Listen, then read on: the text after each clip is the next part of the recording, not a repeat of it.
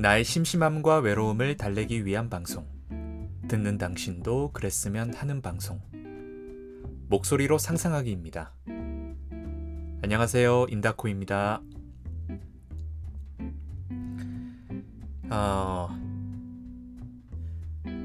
비운의 에피소드 5화 여자 배구편.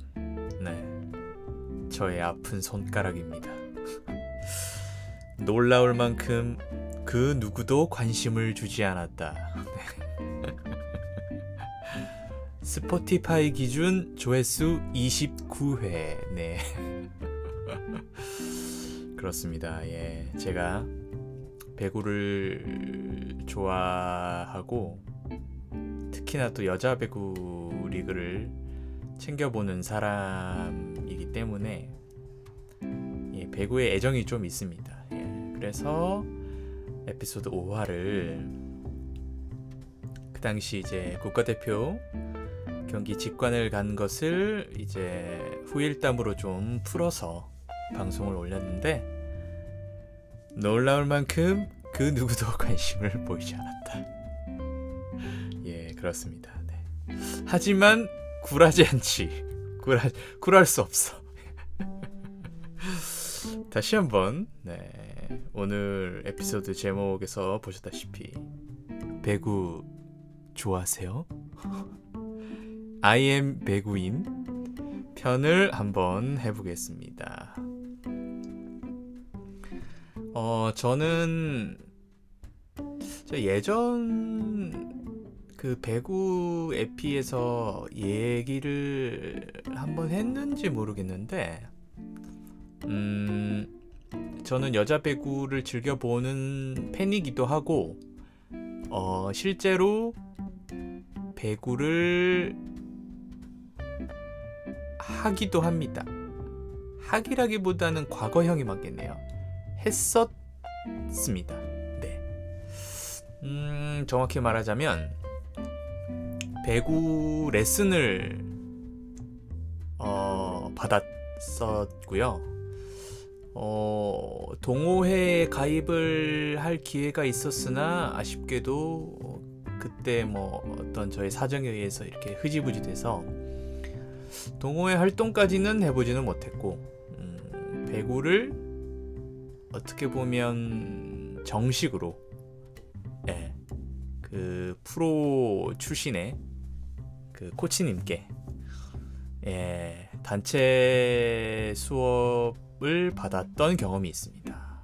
그래서 제목에 I am 배구인 내가 바로 배구인 그렇게 제목에 썼습니다. 당당하죠? 그렇습니다. 예.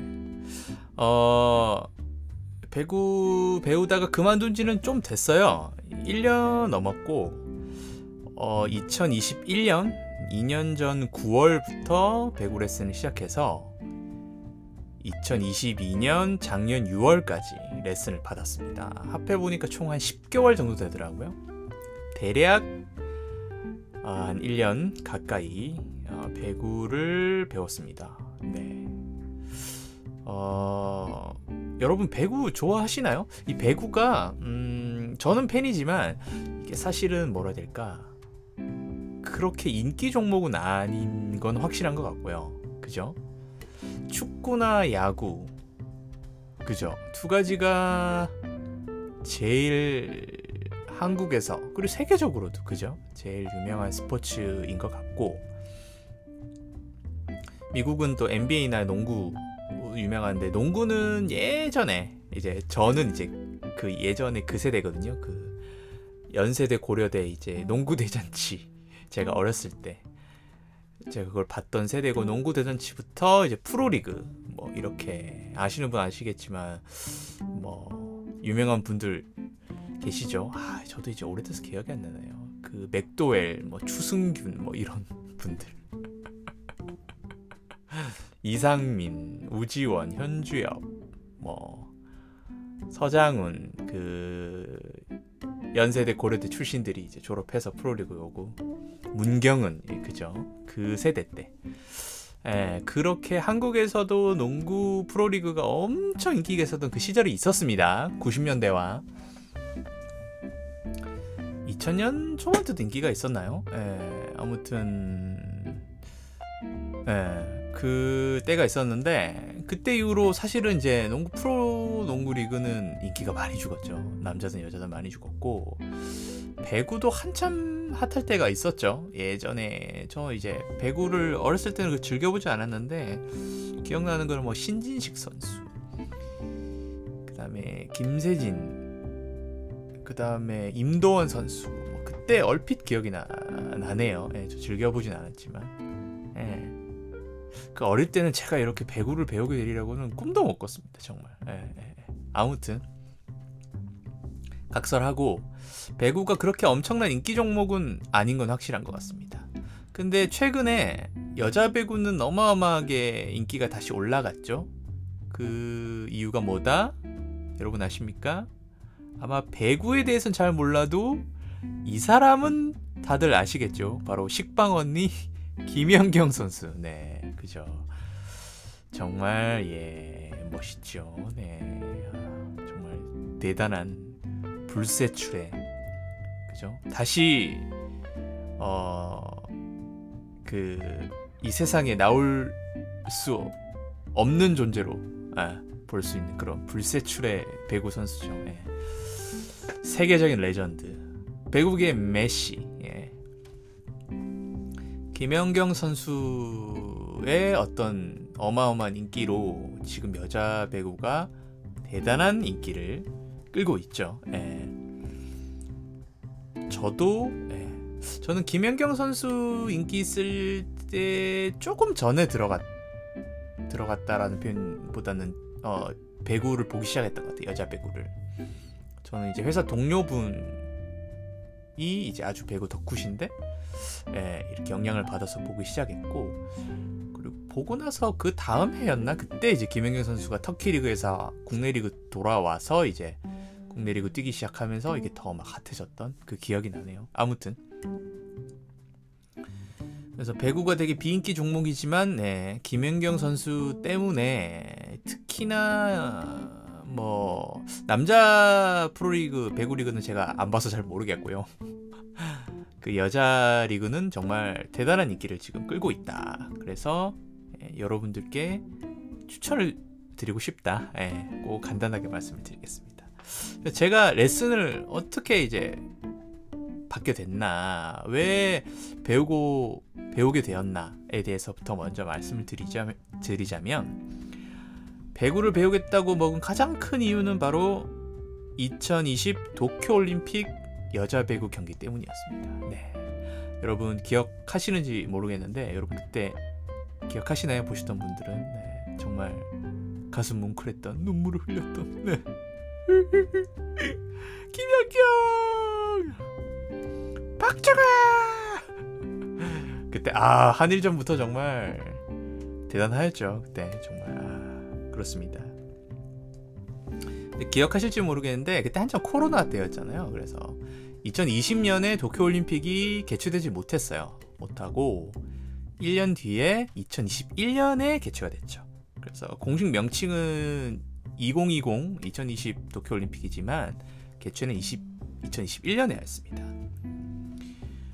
그래서 예, 그때 이제 김연경 선수의 라스트 댄스라고 불렀던 이제 국가대표로서의 마지막, 예, 국가대표로 뛰는 마지막 이제 국제 경기였죠.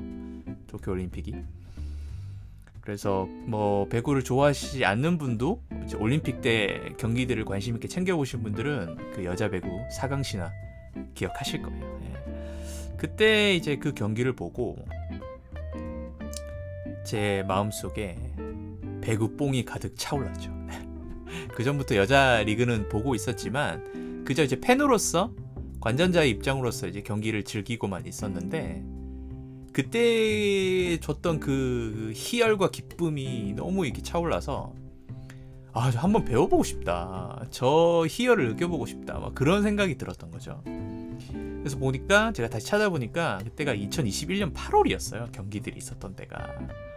그리고 바로 다음 달 9월달부터 배구를 배우기 시작한 겁니다. 네, 아주 저도 참에 그 대단합니다. 저도 예, 그냥 한 달 만에 이제 배구 레슨을 하는데 막 검색해가지고 배우게 된 거예요. 예. 아무튼 그 수업을 신청해서 이제 갔을 때 신입으로 들어온 남자는 저랑 또 다른 어떤 남자분 한 분, 두 분이 있었던 것 같고 제 기억에 나머지 거의 한 뭐 7, 8명? 뭐 그 정도 되시는 새로운 신입분들 다 여자분이셨어요. 딱 봐도 느낌이 오죠. 그러니까 여자 도쿄올림픽 여자 배구가 예, 그 이제 큰 이제 그 성적을 거두면서 인기가 이제 어마어마하게 치솟았다는 느낌이 딱 들었던 거죠, 진짜. 예.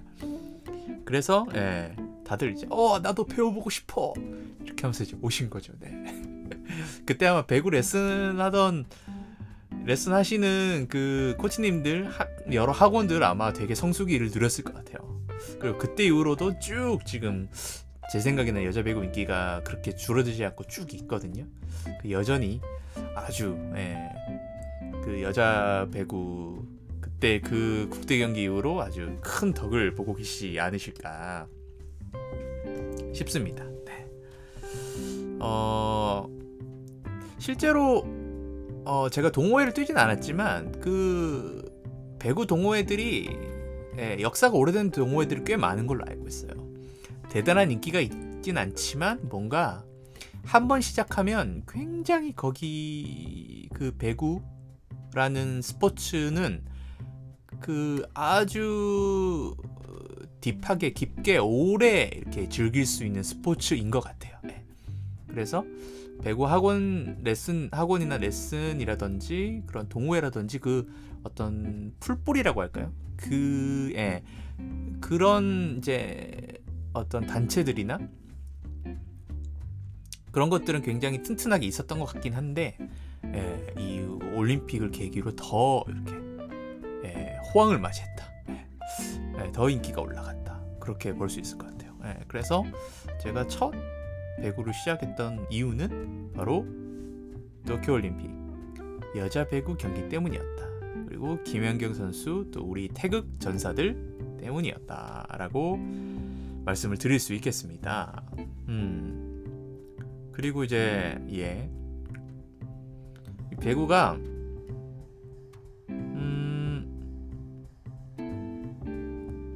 어떻게 제가 기억이 가물가물하네요. 첫날은 그냥 집에 있는 운동화랑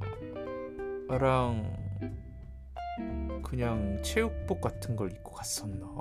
그랬던 것 같은데 가물가물하네요.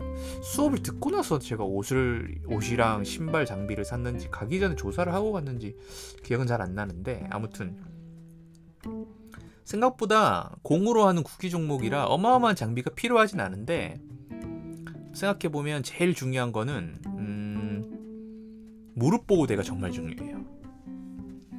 그 처음에 이제 초보로 이제 기초를 배우러 가는데도 불구하고 굉장히 이렇게 몸을 날리거나 뛰거나 바닥에 주저앉거나 그래서 무릎이 부딪힐 일이 많거든요. 그래서 저 아마 처음 배구 시작했을 때 제가 무릎 보호대를 안 사고 했구나. 그러고 나서 제가 멍이 엄청 퍼렇게 들었던 것 같아요. 그때 제가 아마 사진 찍어놓은 것도 있는데 뭐 아파서라기보다 이것도 일종의 추억이고 훈장이겠구만 이렇게 하면서 그때 멍이 시퍼렇게 들었던 사진을 찍어놨는데 그쵸 초반에 그거 뭐 사야 될지 모르고 그냥 가가지고 막 경기 뛰다 보니까 그 거기 바닥이 이제 약간 나무 소재로 된 이렇게 나무바닥처럼 이렇게 돼 있는데 계속 무릎이 쿵쿵 박으니까 나중에 봤더니 그렇게 올라와가지고 나중에 그래서 무릎 보호대 사는 게 굉장히 중요합니다. 혹시나 또 방송 들으신 분들 중에서 배구를 배워보고 싶다 관심이 생기실 분이 계실지도 모르니까 말씀드립니다. 뭐 옷 같은 경우에는 뭐 그냥 요즘에 뭐 여름에는 반팔, 겨울에는 좀 긴팔 입어도 되고 뭐 반바지 요즘에 그 스포츠용 반바지들 있잖아요. 그 쇼츠라고 하나요? 좀 더 약간 짧은 그런 바지도 있고 뭐 위에 이제 티셔츠도 그렇고 요즘엔 기능성 그 땀나면 이제 바로바로 이렇게 땀이 증발하게 되는 그런 메쉬 소재라고 하네요. 그런 소재로 된 옷들이 많아서 저는 나이키에서 샀던 것 같고, 그리고 뭐 기능성 티셔츠 같은 경우에는 인터넷에 싼 것들이 많으니까 그냥 싼 거 샀던 것 같고, 그랬던 것 같아요. 그거랑 이제 운동화는 좀 좋은 거를 사고 싶어서 배구화가 따로 있어요. 배구화는 제일 유명한 게 이제 아식스가 유명하거든요. 배구화가 있는데 저는 배구화보다는 농구화를 신고 하시는 분도 있다고 해서 저는 오히려 배구화는 좀 바닥이 평평하거든요. 근데 평평한 것보다는 조금 굴곡이 있는 걸 저는 신고 싶다는 생각이, 전 농구화를 샀어요. 농구화 언더아머에서 좀 저렴한 거 사서 그거를 신었죠. 그거 신고 그렇게 떴대. 신발 위에 체육복, 그 다음에 무릎 보호대 그 정도였던 것 같아요. 그리고 땀 닦을 수 있는 타월 같은 거 해서 이제 그 운동장 체육관 가서 신고 있던 신발 갈아 신고 준비하고 그렇게 했던 것 같아요. 그런 게 필요합니다.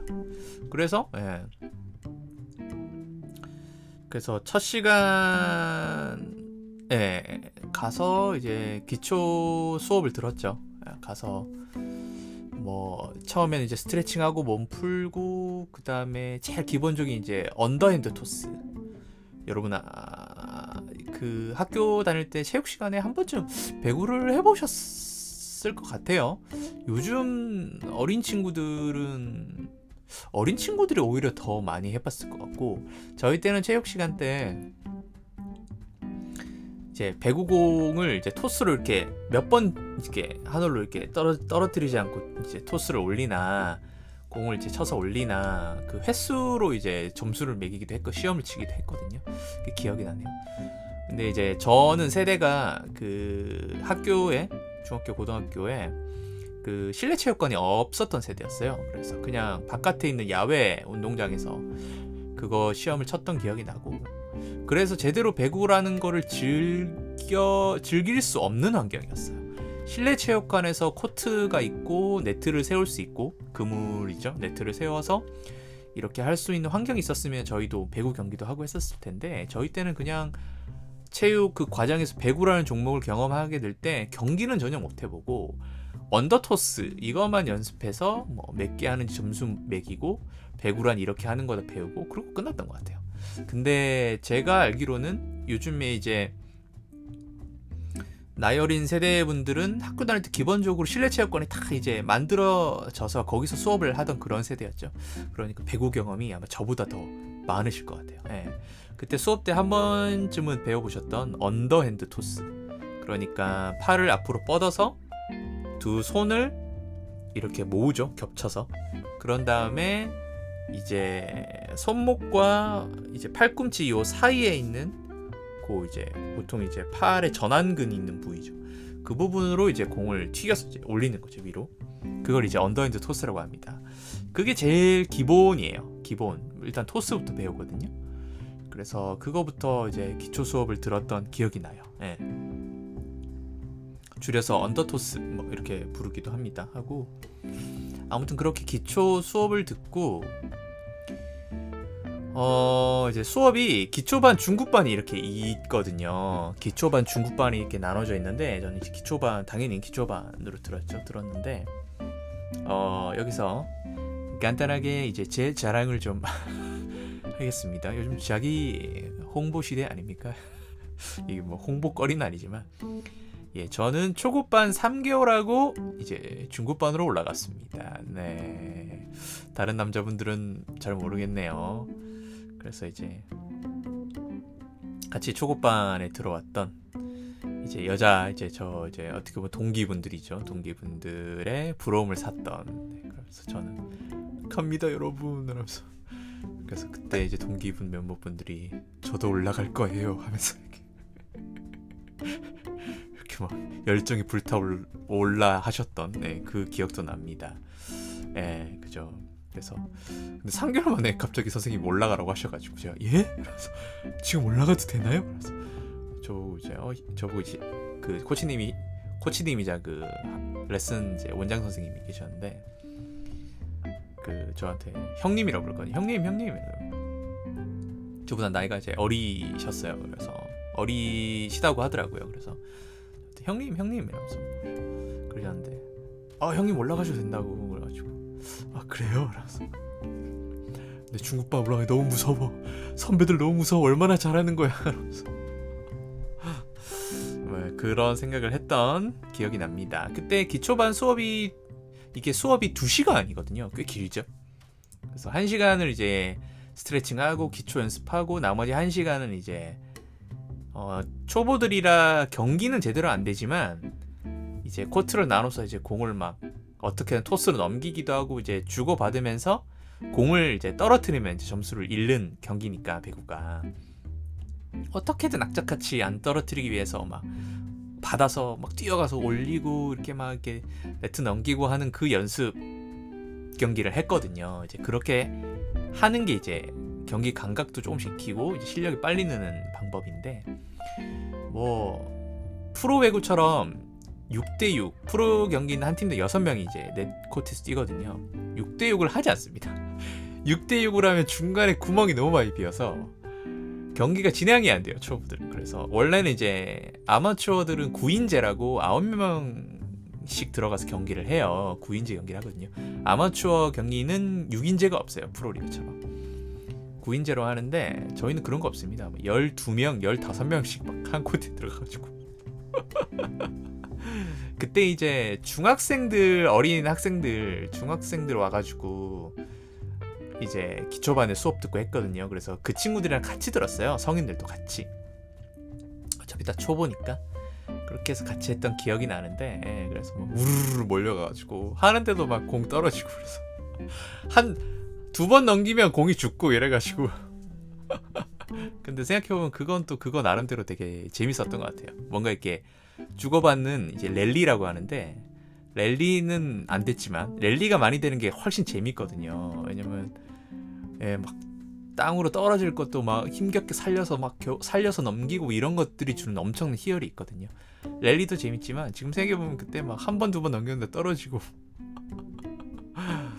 했던 그리고 서로 막 저걸 내가 받아야 되나 안 받아야 되나 고민하다가 아무도 받지 않는 그런 순간들 그런 것들도 되게 추억으로 남아있습니다. 나중에 중고반 되면 그런 게 어딨어요. 놓치면 막 분해가지고 막 안타깝고 막 나중에 막 그렇게 되거든요. 그렇습니다. 그래서 어디까지 얘기했지?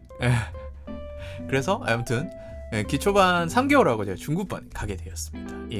그래서 그 순간 이제 큰 착각을 했죠. 어쩌면 나 배구에 재능이 있을지도? 여러분 만화 하이큐라고 아시나요? 일본 만화인데 그 배구 만화거든요. 애니메이션도 있고 저는 이제 알기만 알고 보진 않았어요. 몇 개 이제 넷플릭스인가 있을 거예요. 넷플릭스였나? 웨이브였나? 있는데 좀 보려다가 하는 게 재밌지 보는 건 재미가 없어서 몇 개 보다 하차를 하긴 했는데 아무튼 그 만화 주인공이 히나타라는 주인공이 있어요. 플레임은 모르겠는데 그 친구가 되게 단신이거든요. 배구를 하기에는 단신의 선수인데 고등학생인데 그 친구가 이제 보면 이제 거기서 결국 천재로 나와요. 키는 작은데 점프력이 막 어마어마하고 그래서 그 순간 혹시 나 만화 하이큐 히나타일지도? 그런 오바쌈바를 하면서 그런 착각을 하면서 배구에 푹 빠졌지요. 참고로 왜 히나타냐? 저도 키가 작습니다. 이건 히나타일지도? 자세한 수치는 밝힐 수 없지만 저의 마지막 자존심이라 밝히지 않겠습니다. 아무튼 그렇습니다. 그래서 3개월 만에 중급반으로 올라가서 무시무시한 형님들을 만나게 되었다. 사실 올라갔더니 뭐 형님들도 아닙니다. 배구로선 형님이죠. 배구로선 형님 누나들이죠. 선배들. 하지만 나이는 제가 제일 많았기 때문에 다들 저보다 어린 친구들이었다. 20대들, 30대 초반 뭐 이런 분들. 하지만 다 이제 오래 하시고 아주 잘하신 그런 분들과 함께 하였지요. 네, 그렇습니다. 여러분 뭐 배구에 대해서 좀 아시는 분들은 아시겠지만 아까 설명드렸던 언더핸드 토스와 오버핸드 토스가 있거든요. 오버핸드 토스는 어떤 거냐면 아까는 팔을 뻗어서 두 팔을 모아서 이렇게 이 전완근이 있는 이 부위로 팔꿈치와 손목 사이에 있는 그 팔 부위로 공을 올리는 거잖아요. 근데 오버핸드는 뭐냐면 이거를 목소리로 상상하기니까 어떻게 설명을 드릴 수 있을까요? 팔을 뻗어서 두 손을 겹치는 게 아니라 팔을 뻗어서 손바닥을 바깥쪽으로 보이게 손등을 제가 볼 수 있게 이렇게 뻗은 다음에 그 엄지와 검지를 양쪽 두 손을 이렇게 합해서 삼각형을 만드는 거예요. 붙여가지고 엄지랑 검지만 딱 두 손을 붙여서 그러면 이 삼각형 모양이 되죠. 그렇게 해서 살짝 뗀 손은 이제 손가락 그대로 편 상태로 엄지와 검지를 붙여서 삼각형을 만든 다음에 다시 살짝 떼면 그 모양이 딱 생기죠. 예, 지금 들으시는 분들 할 수 있으면 한번 따라해 보세요. 이제 그 모양으로 그대로 팔을 위로 드는 거예요. 머리 위로. 그러면 제 고개도 위로 올라가고 팔도 위로 올라가죠. 그 상태로 누군가 상대편이 서브를 해서 공이 넘어오면 누군가 언더토스로 그 공을 받죠. 그걸 리시브라고 하거든요. 리시브. 영어로 리시브가 받다죠. 똑같습니다. 리시브로 공을 받아서 위로 올리면 세터라는 포지션의 선수가 있어요. 포지션 이름이 세터인데 세터의 포지션의 선수가 그 리시브 받아서 올린 공을 쭉 그 공을 보고 따라가서 그 공이 떨어질 위치 아래로 싹 들어가서 좀 전에 말했다시피 오버핸드 토스 자세를 딱 취합니다. 위를 쳐다보고 손 모양을 딱 삼각형 모양을 만들고 그러면 공이 떨어질 때 그 손 삼각형 모양을 만든 그 손 사이로 공이 싹 들어오게 되죠. 그 순간 공을 잡는 게 아니라 살짝 걸쳤다가 팔을 굽힌 다음에 그 공을 위로 쭉 뻗어줍니다. 팔을 위로 쭉 뻗어주죠. 그러면 공도 위로 다시 싹 올라가겠죠. 그걸 이제 똑같은 토스인데 오버핸드 토스라고 하는 거예요. 왜 이렇게 하느냐? 세터가 이렇게 오버핸드 토스를 올리는데 어디로 올리느냐? 이제 스파이크를 해야 되는 공격수한테 올리거든요. 이제 레프트 공격수, 왼쪽에서 하는 공격수, 레프트라고 부르고 오른쪽에서 하는 선수를 이제 라이트 이렇게 부르는데 지금은 공식 명칭이 좀 바뀌었어요. 예전에는 레프트, 라이트 뭐 이렇게 부르고 세터, 그다음 리베로, 이제 중앙에 이제 센터 이렇게 불렀거든요. 중앙에서 이제 브로킹하고 중앙에서 공격하는 센터 이렇게 불렀는데 요즘은 레프트를 아웃사이더 히터라고 부릅니다.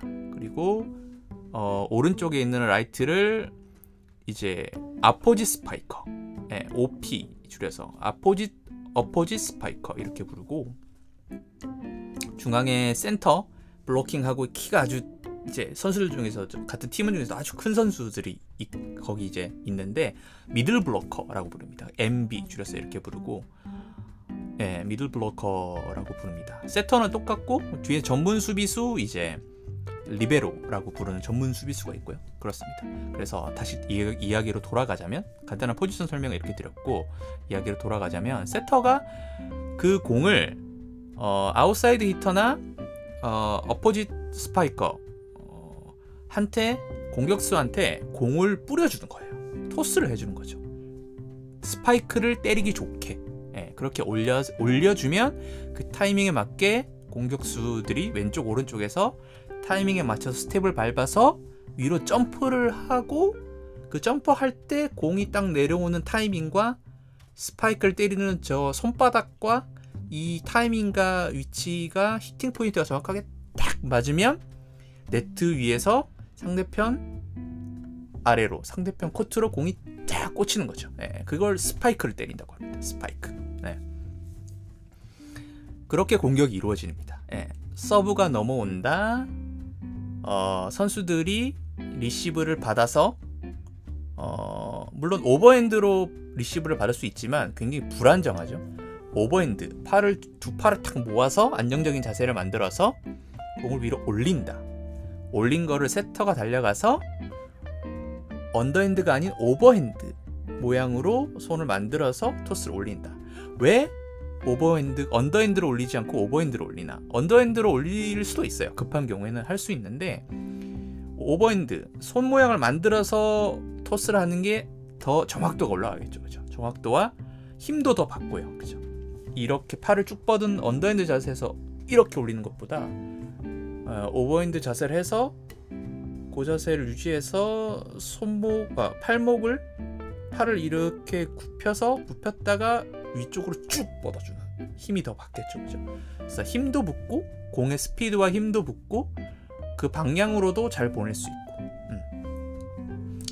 토스도 세터가 보내주는, 공격수한테 보내주는 토스도 공에 힘이 붙어야지 그 힘을 또 이용해서 공격수가 스파이크에 또 힘을 보태서 이렇게 공격이 더 강하게 들어갈 수 있거든요. 예, 결국에는 다 이 힘과 에너지를 이용해서 공격에 이제 강함을 만드는 거니까요. 그렇습니다. 그래서 세터가 주로 이제 많이 하는 게 오버핸드 토스입니다. 저는 처음에 이 세터 포지션을 해보고 싶었거든요. 되게 멋있잖아요. 뭐랄까, 배구를 보다 보면 이제 그런 어떤 얘기들이 있어요. 배구를 할 때 배구는 결국에는 세터 노름이다, 이런 얘기를 하거든요. 그러니까 결국엔 세터가 어떻게 공을 뿌려주고 어떻게 경기를 운영하느냐에 따라서 이기고 지고가 갈린다, 이런 얘기가 있어요. 그러니까 세터가 운영을 잘해야 되거든요. 예를 들어서 블로킹을 하는 상대편 선수들이 어느 위치에 있느냐에 따라서 그 위치를 피해서 공을 보내서 공격을 만들면 훨씬 유리하겠죠. 그죠? 그런 것들을 경기 중에 탁탁탁 순간적으로 판단해서 공을 탁탁 뿌려줄 수 있는, 소위 이제 어떤 야전사령관이라고 불리거든요. 그러니까 아주 중요한 플레이 메이커죠. 플레이 메이커라고 볼 수 있죠. 그런 아주 핵심적인 역할을 세터가 하는데, 처음에는 그렇게 되게 멋있어 보이는 거예요. 그래서 나도 세터를 해보고 싶다라고 생각을 했는데, 이게 하다 보니까 수비를 하는 맛이 아주 좋더라고요. 그래서 저는 이제 나중에는 수비 전문 포지션의 선수를 리베로라고 부르거든요. 저는 나중에 리베로를 해보고 싶은 생각으로 바뀌게 됐어요. 그래서 제가 일화가 하나 있었는데, 이제 중급반에 가게 되니까 어느 정도 이제 경기다운 경기를 좀 하게 된 거예요. 똑같이 6대6은 아니고 9인제였지만 이제 상대편의 그 20대에 아주 혈기왕성한 그 남자분들의 강 스파이크가 빵빵 꽂히고 막 그런 경기가 이제 이루어지게 됐는데, 수비도 이제 다들 이제 어느 정도 잘 하니까 이제 공이 떨어지지 않고 랠리가 여러 번 되는 거죠. 이 말을 하면서도 되게 흥분되네요. 또 경기 가서 또 배워보고 싶고 경기를 해보고 싶네요. 이거 약간 타오릅니다. 불타오릅니다. 아무튼 그때 중급반에 가서 이제 상대편과 경기를 하게 됐는데, 그때 어떤 분이 강스파이크를 팍 때렸어요.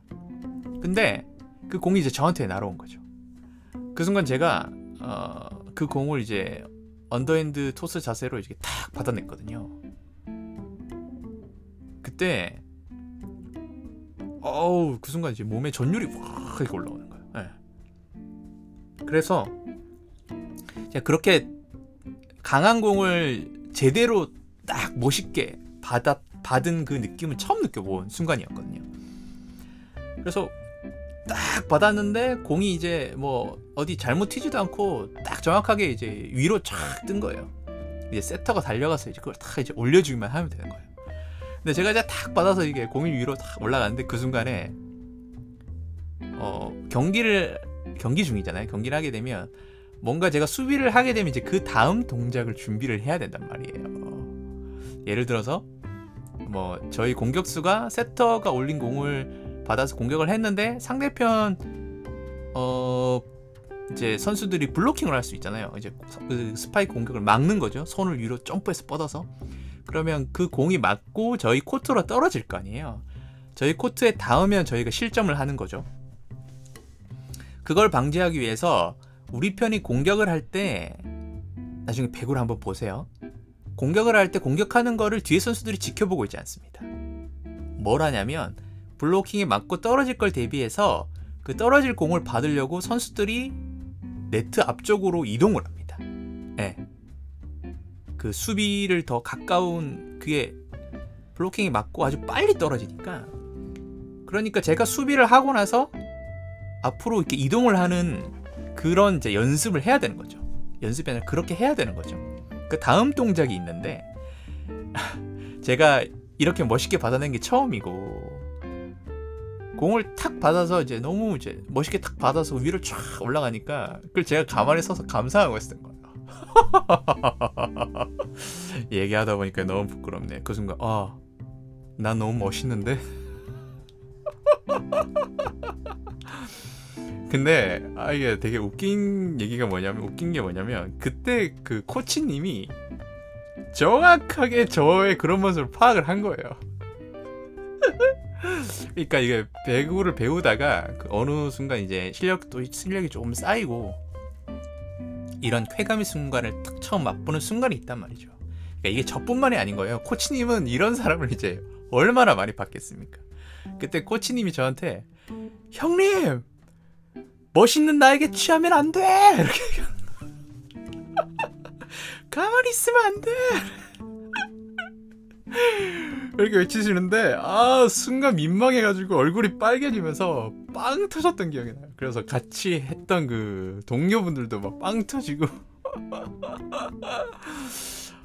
그래서 얼굴이 되게 화끈화끈했던 기억이 나는데, 근데 약간 그 짜릿한 그게 그때 희열이 이제 어마어마하게 와가지고 저도 순간 이제 멈춘 거죠. 얼음이 된 거죠. 우와, 나 너무 멋있는데? 그리고 이거 너무 재밌는데? 너무 짜릿한데? 그랬던 거죠. 예. 그래서 그때 한번 코치님에게 한번 지적을 받았다. 아주 촌철살인 한 방을 맞았다. 네네네. 그래서 이제 경기에 집중을 해야 되는데, 예. 그래서 그 다음부터는 그 희열의 기쁨은 잠깐 느끼고 이제 바로 정신 차리고 경기에 집중하게 돼 하였습니다. 네네네. 그래서 제가 그때 그거를 느끼고 배구의 맛을 느낀 거죠. 이런 맛이 있어요. 그러니까 공격을 해서 공격 포인트를 내는 기쁨도 분명히 있죠. 이제 상대편 코트에 아주 강한 스파이크를 때려서 시원하게 바닥에 팍 꽂히고 상대의 수비도 이제 실패하는 그런 이제 점수를 얻어내는 쾌감도 있는데, 이게 상대의 강한 공격을 받아내고, 무너지지 않고 받아내고 그 공을 살려서 다시 우리의 공격권으로 만드는 이 수비의 기쁨이 아주 크더라고요. 예. 그래서 배구는 이렇게 한마디로 요약하자면 공이 바닥에 떨어지지 않게끔 계속 위로 띄워야지만 이길 수 있는 경기. 그러니까 우리 코트에 넘어와서 공이 바닥에 떨어지면 지는 거죠. 그래서 저희 코치님은 어떨 때 이제 그런 비유를 많이 쓰셨죠. 이 공이 아니라 폭탄이라고 생각해라. 너희들 이게 폭탄인데 바닥에 떨어지면 터지는 거야. 그러면 너희들 이 공을 가만히 보고 쳐다보고 있겠어? 어떻게든 악착같이 달려서 공을 위로 띄우겠지, 받아내겠지 라고 하셨거든요. 근데 그렇게 생각을 마인드를 먹게 되면 경기할 때 어떻게든 더 막 적극성이 생기고, 그렇게 하다 보면 더 막 훈련이 돼요. 막 실력이 느는 거죠. 네. 그런 것처럼 이 배구는 공격을 해서 점수를 내는 것도 중요하지만 뭔가 핵심은 이 공이 죽지 않게 살려내는 그 맛이 있는 거예요. 그래서 이 수비할 때 이 기쁨이 어떤 기쁨 같냐면 내가 얘를 죽지 않고 살려냈어. 막 이런 생각이 드는 거죠. 네. 얘 살려냈다. 그래서 그게 주는 희열이 정말 어마어마합니다. 예. 그래서 그 맛을 제가 봤던 것 같아요. 예. 그래서 제가 나 리베로 하고 싶다. 나중에 여기서 연습해서 실력이 붙어서 동호회 가게 되면 정말 멋있는 수비수가 되고 싶다. 네, 그런 생각을 했던 것 같아요. 네. 절대로 제가 키가 작아서 그런 게 아닙니다, 여러분. 네? 여러분 오해하지 마세요. 제가 키가 작아서 스파이크를 하기 힘든 키다? 절대 그런 거 아닙니다. 점프했는데 네트가 너무 높아서 공격하려고 팔을 뻗었는데 공을 스파이크 치기가 어려운 키다? 절대 아닙니다, 여러분. 절대 아니에요. 오해 마세요. 그래서 제가 수비를 리베로를 하겠다는 게 아닙니다. 여러분 오해 말아주세요, 제발. 그렇습니다. 예. 얘기하다 보니까 새록새록 또 기억이 또 살아나네요. 그리고 또 기억이 나는 게 첫 수업 듣고 처음 가서 수업을 듣고 제가 토요일 날 주말 수업을 들었거든요. 그 다음 주 토요일에 이제 수업이 있겠죠. 한 주가 비잖아요. 제가 거의 한 4일, 5일간을 제대로 걷지를 못했습니다. 첫 수업을 듣고. 당연히도 저는 배구 레슨 전에는 거의 운동이라는 걸 하지 않고 살아온 사람이었어요. 예. 그러니까 얼마 전 그 에피소드였던 PT 레슨 그거 또한 2023년 올해 한 거잖아요. 그러니까 그때는 배구 배우기 전에는 운동이란 걸 아예 안 하고 살았던 사람이었죠. 뭐 바깥에서 러닝도 안 하고 심지어 걷는 것도 싫어하는 사람이었어요, 저는. 그러니까 당연히 몸의 근육이라는 게 이제 생존을 위한 근육 정도밖에 없었을 때였죠. 예. 그래서 제가 첫 수업을 듣고 그 2시간 했잖아요.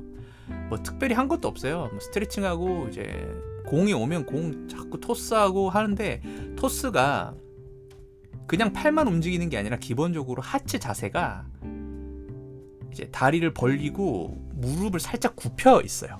그러니까 소위 이제 거의 스쿼트를 할 만큼의 깊게 앉진 않지만 그렇게 하체에 계속 무게가 실리는 스쿼트 하기 바로 전에 살짝 구부린 그 상태로 2시간을 하니까 운동을 한 번도 안 하던 애가 그걸 하니까 하체 근육을 어마어마하게 쓴 거죠. 그래서 근육통이 와서 제가 정말 4일간 제대로 걷지를 못했고 그때 회사를 어떻게 가는지 모르겠어요.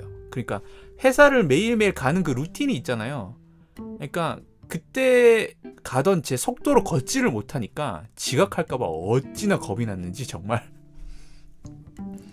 네, 그만큼. 그리고 이 화장실에 가서 앉거나 의자에 앉거나 침대에 앉거나 침대에 이제 앉아서 누우려고 하거나 그때 정말 어디 벽이나 팔로 이제 벽을 짚지 않으면 앉을 수 없는 상황이었어요. 일어날 때도 마찬가지고. 아예 그냥 하체가 너덜너덜하게 나가가지고 제가 정말 일평생 제가 뭐 등산을 해본 적도 있고 막 어렸을 때 막 했을 거 아니에요. 그 어떤 그것보다 2시간 배구 수업을 듣고 정말 제대로 앉지를 못했습니다. 정말. 팔로 어디를 짚지 않으면 아마 넘어져가지고 고관절이 이제 뼈에 금이 갔을 거예요. 바로 그냥 자빠져가지고 뒤로 넘어가가지고 그 정도로 하체에 힘이 안 들어가는 거예요. 완전히 다 소모가 돼가지고. 그 기억이 아직까지 납니다. 그래서 무릎이나 여기는 막 피멍이 들고 막 그때 정말 농담이 아니라 정말 죽을 뻔했습니다, 진짜. 정말 여러분 평소에 운동 꾸준히 하십시오. 갑작스러운 얘기인데 안 하다가 무리하면 진짜 고생합니다. 근데 그것도 이제 한 주, 두 주 지나다 보니까 근육이 붙는지 이제 뭐 2시간만으로는 근육통이 오지 않아요. 이제 재밌다. 재밌을 정도의 운동이 된다. 그랬죠. 그리고 그때 또 배구가 또 유산소잖아요. 유산소 운동이잖아요. 그때 근데 이제 근육은 붙어서 괜찮은데 그때 또 코로나 때였잖아요. 그래서 마스크를 끼고 운동을 해야만 하는 상황이었거든요. 그때는 뭐 몇 인 이상 모이지 못하게 하고 뭐 집합 금지 뭐 이런 것들도 있었잖아요. 여러분 기억하시죠? 저희 불과 몇 년 전까지 코로나를 겪었던 사람들입니다. 기억하시죠? 이제는 마스크를 벗고 다니지만 마스크를 끼고 2시간을 운동하는 게 정말 사람이 저는 그때 산소도 산소지만 이산화탄소도 많이 마셔서 그런지 그때 참 많이 늙지 않았나. 아니야, 노화야, 그냥 나이가 든 거야. 예, 이렇게 자문자답 해봅니다. 아무튼 그래서 2시간 그 숨찬 게 너무 힘들었던 것 같아요. 마스크 끼고 하는 거. 예, 그렇습니다. 아, 그리고 진짜 말하다 보니까 생각이 나는 게 마스크를 벗고 배구를 제가 해본 적이 없네요, 생각해보니까. 야, 이거 갑자기 너무 아쉬운데요. 아, 이거 이건 좀 제 개인적인 얘기인데, 제가 이사를 가게 됐어요. 지금 사는 집을 떠나서 이사를 드디어 8년 만에 이사를 가게 됐습니다. 예, 그래서 지금보다 좀 더 넓고 좀 더 깨끗한 곳으로 가게 되는데, 그때 이사 가고 나서 좀 자리가 잡히면 근처에 동호회, 배구 동호회 있는지 좀 찾아봐야 되겠어요. 아, 갑자기 얘기하다 보니까 다시 뭔가 열정이 막 끌어오르려고 합니다. 예, 마스크를 벗고 정말 이렇게 편하게 숨을 쉬면서 배구를 해보고 싶다는 욕심이 막 생기네요, 갑자기. 예, 그렇습니다. 예, 예, 예. 그래서 여러분, 저의 이 배구 얘기에 또 배구를 되게 하고 싶어지는, 관심이 생기는 분들, 청취자분들이 계시지 않을까 나름 바라봅니다. 네, 뭐 직접 하시지는 못하시더라도 이 배구라는 어떤 매력에 한번 빠져보세요. 예, 배구 특히나 남자 배구도 괜찮고 여자 배구, 제가 좋아하는 여자 배구를 같이 보셔도 괜찮고, 여자 배구 리그를 지금 이제 이게 겨울 스포츠라 한창 하고 있는 중이거든요. 이제 2라운드에 들어갔고, 1라운드 끝나고 이제 2라운드에 들어갔고, 평일은 월요일 빼고 화요일부터 금요일까지 저녁 7시 되면, 여자 배구는 저녁 7시 되면 네이버 들어가면, 네이버 스포츠 들어가서 물론 TV에서 스포츠 채널로 보셔도 되고, 저는 TV가 없어서 컴퓨터로 이제 7시 되면 네이버에 들어가서 이제 라이브로 보거든요. 라이브 보실 수 있어요. 그리고 토요일은 주로 토요일, 일요일은 주로 4시 경기일 겁니다. 네, 오후 4시에 하고, 어떨 때는 2시 반으로 편성이 될 때도 있긴 하더라고요. 그렇고 월요일 빼고는 화요일부터 일요일까지 6일을 이제 배구를 해주거든요. 매일매일 뭔가 즐길 수 있는, 우리 굳이 OTT 예능이나 이런 것, 시리즈물, 뭐 이런 영화나 드라마 이런 것뿐만 아니라 스포츠도 매일매일 주 6일 동안 매일매일 볼 수 있는 볼거리가 있다는 게 되게 큰 즐거움이고, 경기를 보다 보면 매력에 빠지실 거예요. 저는 직관도 가거든요. 저는 서울에 살아서 서울 장충체육관에 제가 응원하는 페퍼저축은행이라는 신생팀이 있어요. 이제 3년차? 이제 4년차 됐나? 예, 신생팀을 저는 응원하게 됐는데, 예, 그 팀이 이제 서울 장충체육관에 오면, 장충체육관 호민팀이 GS칼텍스라는 팀이거든요. 그 팀과 경기를 하게 될 때 보러 갑니다. 예, 자주는 아니지만 이왕이면 꼭 가려고 좀 하는 편이고, 예, 그렇습니다. 예. 와, 배구가 정말 제가 하고 싶은 얘기가 많았나 보네요. 벌써 시간이 50분을 다 해가는데, 이게 1시간이 넘어가면 팟캐가 잘 올라가질 않는 것 같더라고요. 예, 그래서 이만 슬 이제 얘기를 마무리를 해야 될 것 같은데, 아무튼 여러분, 경기 배구를 직접 즐기지 않으시더라도 리그 보시면서 배구 매력에 빠져보세요.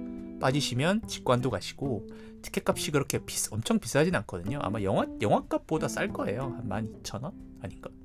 12,000, 3,000원 정도 했던 것 같은데, 직관도 가셔서 거기서 막 소리 지르고 응원하시고 그런 거면 스트레스도 풀리거든요. 네, 그럴 기회를 가지셨으면 좋겠습니다.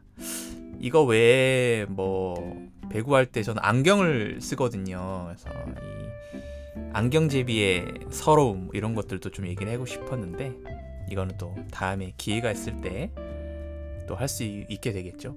아니면 좀 고민해보고 다음 주에 배구 특집이라기보다 배구 2탄으로도 찾아올 수 있으면 한번 찾아와 보도록 하겠습니다.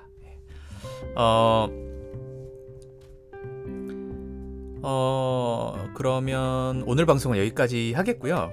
끝인사 전에 간단 홍보를 좀 하겠습니다. 제 방송이 주로 스포티파이와 애플 팟캐스트에서 많이들 들으시는 걸로 알고 있어요. 근데 제 팟캐스트를 유튜브와 네이버 오디오 클립, 팟빵에서도 청취가 가능하십니다. 이걸 자주 얘기를 안 드려서 혹시나 이게 더 편하시는 분들은 이걸로 들으시면 좋으실 것 같아서 말씀드려요. 유튜브에서 목소리로 상상하기 검색하시면 인다코라는 이름의 채널이 뜹니다. 많이들 팔로우 해주시고요. 네이버 오디오 클립과 팟빵에서 역시 목소리로 상상하기로 검색하시면 됩니다. 뭐가 다르냐고요? 다르죠. 차이점이 있습니다. 스포티파이랑 애플 팟캐는 제 방송에 배경음악이 깔린 버전이고요. BGM이 깔려있고 그 외에 세 가지 플랫폼에는 배경음이 없습니다.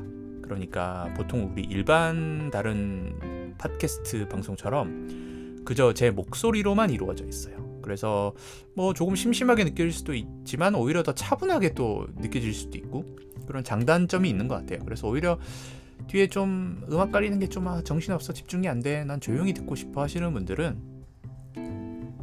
이왕이면 유튜브를 좀 팔로우도 좀 해주시고 들으시면 더 조용하게 들으실 수 있을 것 같아요. 그래서 선호하시는 스타일로 골라 들으시면 될 것 같습니다. 그리고 하나 더, 여전히 사연 메일 받고 있습니다. 네, 사연 이메일, 사연을 받고 있습니다. 메일 주소 불러드릴게요. voice.meijun78@gmail.com 한자 읽어드릴게요. voice.meijune78@gmail.com 입니다. 목소리 할 때 voice 그리고 점 메이준 78@gmail.com입니다. 여기로 사연 보내주시면 제가 사연 소개해드리니까요. 많은 참여 부탁드립니다. 그럼 이제 진짜 끝인사를 하겠습니다. 2023년 11월 22일 에피소드 23번째, 배구 좋아하세요? I'm 배구인 편은 여기까지입니다. 그럼 다음 주에 새로운 에피소드로 찾아오겠습니다.